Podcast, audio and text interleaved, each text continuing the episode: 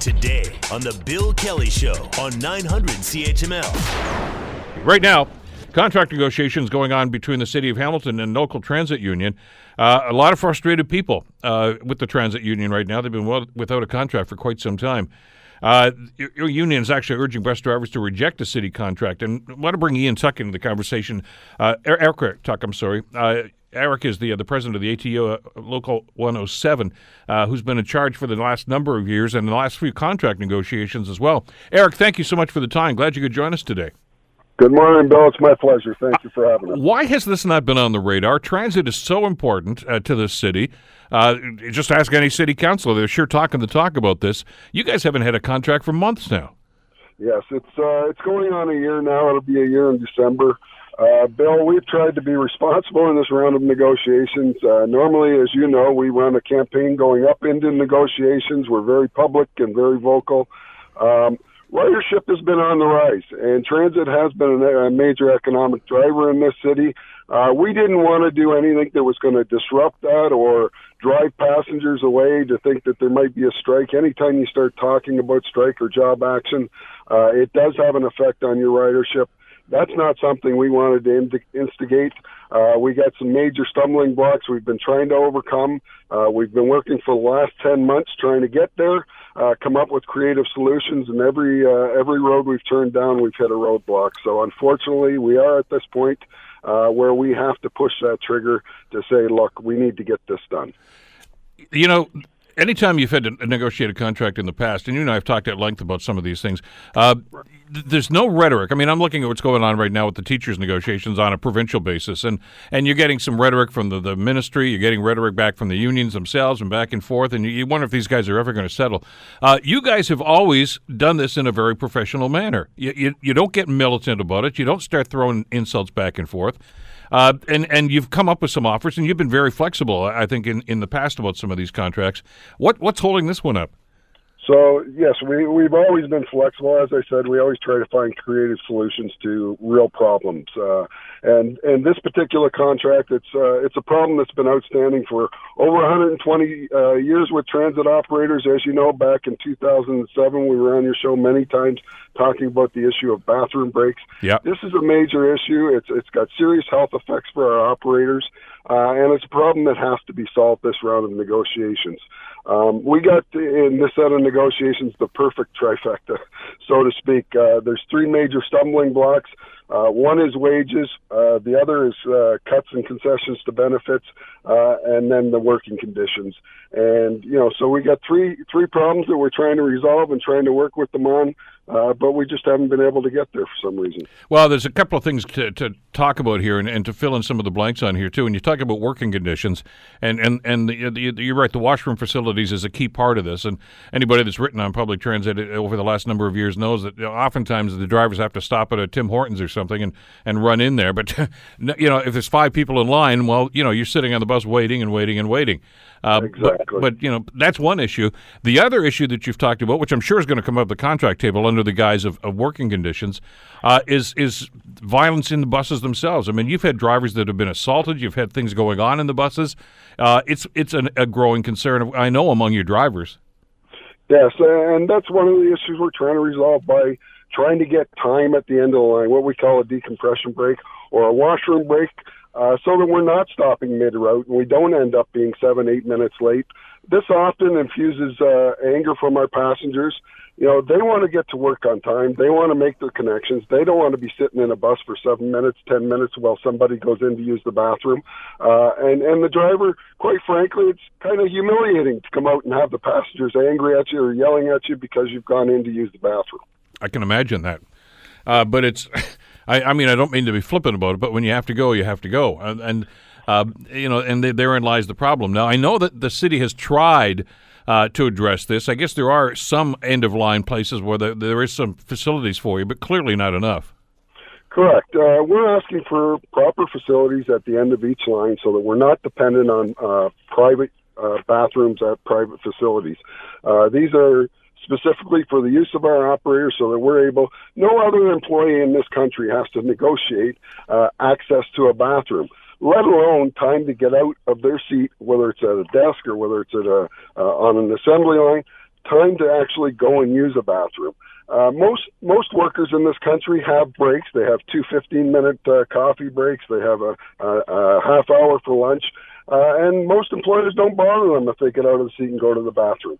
Uh, drivers, uh, as transit operators, every minute of our day is scheduled, and unfortunately, they're not building into those schedules appropriate time for the human necessities. We are human beings driving these buses, and they have to allot the time for that.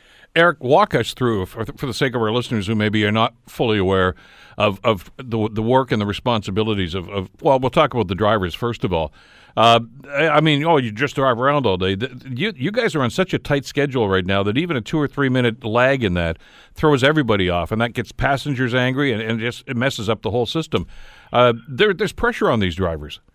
Absolutely. When you have uh, specific connection uh, points where you have to meet those connection points. And if you miss that connection point, it may be another 20 minutes for that next bus to come, uh, which in fact puts people who rely on that schedule and the reliability for most uh, transit users is one of the most important issues. Uh, they want to know that they're going to get to work and they'll actually go online and, and look at the schedules and they will schedule their day to get it to work uh, specifically on time, and they're not building in an extra 20 minutes or a half hour to their schedule. So when they are late for work, and that happens more than uh, once or twice, they get very angry about it, and you can't necessarily blame them because they are dependent on that transit system. What kind of response are you getting from the city so far? Well, so far, to be honest with you, we have, I think, come to some uh, agreement on the access to the washrooms. It's the actual scheduling of time. Um, and this can be done with in two ways. You know, some people will say, well, that's an added cost. Well, it is an added cost if you have to add a bus. But in many of these instances, uh, it's simply a matter of changing the schedules and printing realistic schedules so that when somebody looks and expects that bus to be there at a certain time, it is actually arriving there at, on that time. Uh, and by doing that, uh, the frequency may be a couple of minutes less, uh, so instead of every six minutes, maybe it's seven or eight minutes, or maybe it's 50, instead of 15 minutes, it's 17 minutes. Uh, but that allows the time at the end of the line for that driver to a decompress because, as you know, transit operations uh, it's a very stressful job, uh, and part of the uh, problem we're having uh, with attendance and everything else is stress-related uh, illnesses. Uh, you know, people get yelled at and, and humiliated in front of their passengers, uh, and they go off for stress leave for a couple of days uh, because they really, it really does have an impact on their mental health. Those types of issues have been going on and have becoming more frequent. Uh, and when we talk about the use of bathroom and people holding their bladders uh, or bowel movements, there is serious health implications from that. I know as a 32 year operator, um, I have serious issues with kidney stones. I get one every year in either the left or right kidney. Um, I, I have a stretched bladder. I have a weak bladder. Uh, these are all indicative of prolonged sitting. Uh, I've had a heart attack, which is a we, we've looked at and provided the employer with many, many health studies that show prolonged sitting without getting out of that seat or getting up and standing up every, you know, for five minutes every hour or so, uh, do have profound effects on your health. And this employer has stood up publicly many times and talked about the problem with attendance. But yet we're giving them solutions and telling them how to address it, and they're not taking them seriously. Well, listen, I've, I've actually, yeah, we've done some research about what you've just mentioned, and I, I know some people might dismiss that and say, come on, really? But we do know from a medical standpoint, if you sit around all day and do nothing, that it has a problem. It, it does have a negative health effect on you. There's circulation problems, there's heart problems, a whole number of things. I mean, eh, eh, we, we have a five minute newscast every hour here. I get up and walk around the building. Uh, just because I've been sitting here for an hour, but I was, but to that point though, Eric, how how do the drivers handle that? So, so we don't have that luxury of getting up uh, and just uh, walking around for a couple of minutes, uh, unless we have time built into the schedule, and that's what we're asking for. Uh, and I don't think that's unreasonable to be asking for it, especially when it has such serious health effects. Well, it is a health and safety issue.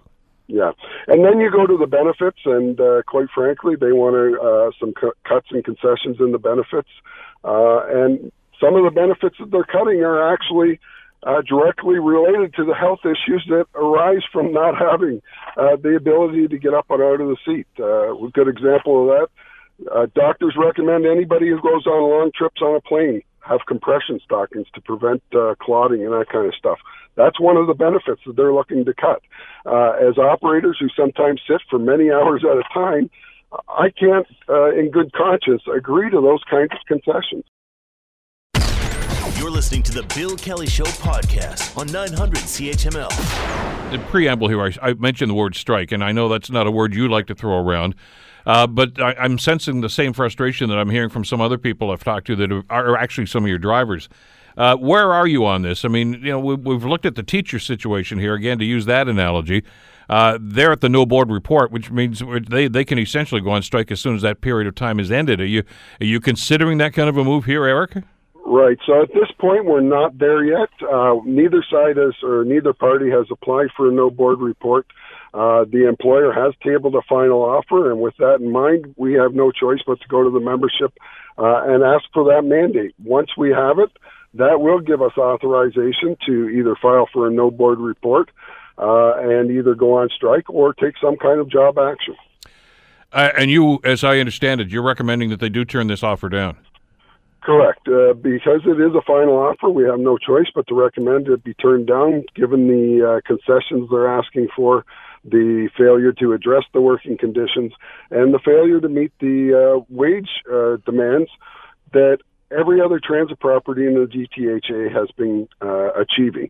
Uh, I can tell you right now, Brampton, Mississauga, Toronto, GO are all in the 2% or better uh, range. And currently, uh, we are at uh, 1.6 is the offer from the employer.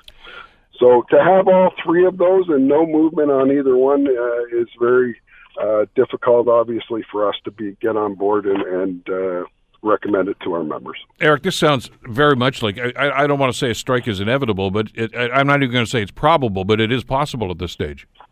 It absolutely is possible, and uh, you know, after the uh, meeting we have with our members to bring them up to speed on this, there will be a vote to authorize us to take that action if necessary.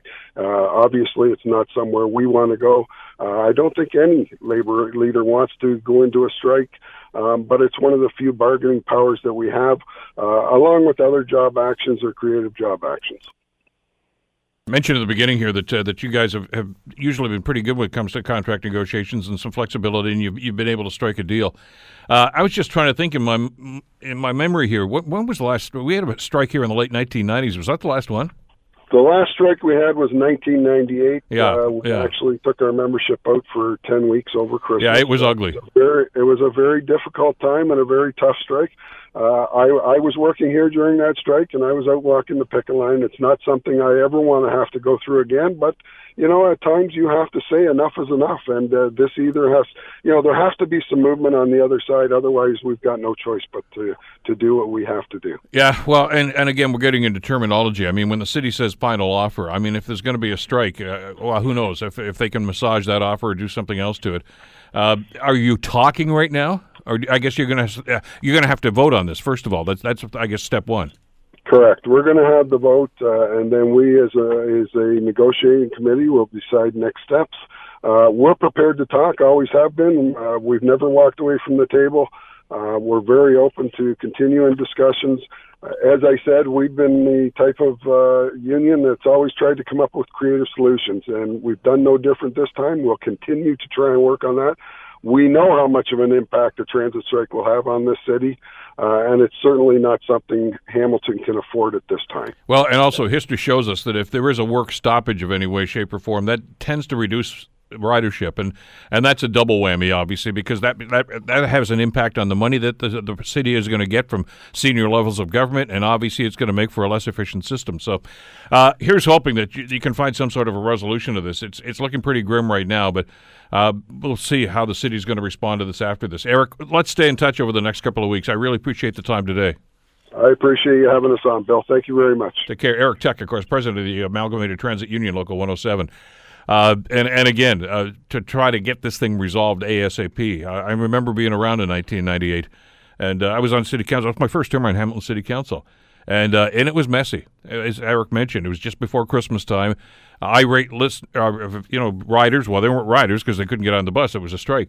Uh, you know, meetings at City Hall, and it finally got resolved. But it was it was a very very acrimonious time uh, for everybody involved, and it took a long, long time for the city to get over that. So here's hoping that we don't get to that point again. The Bill Kelly Show, weekdays from 9 to noon on 900 CHML.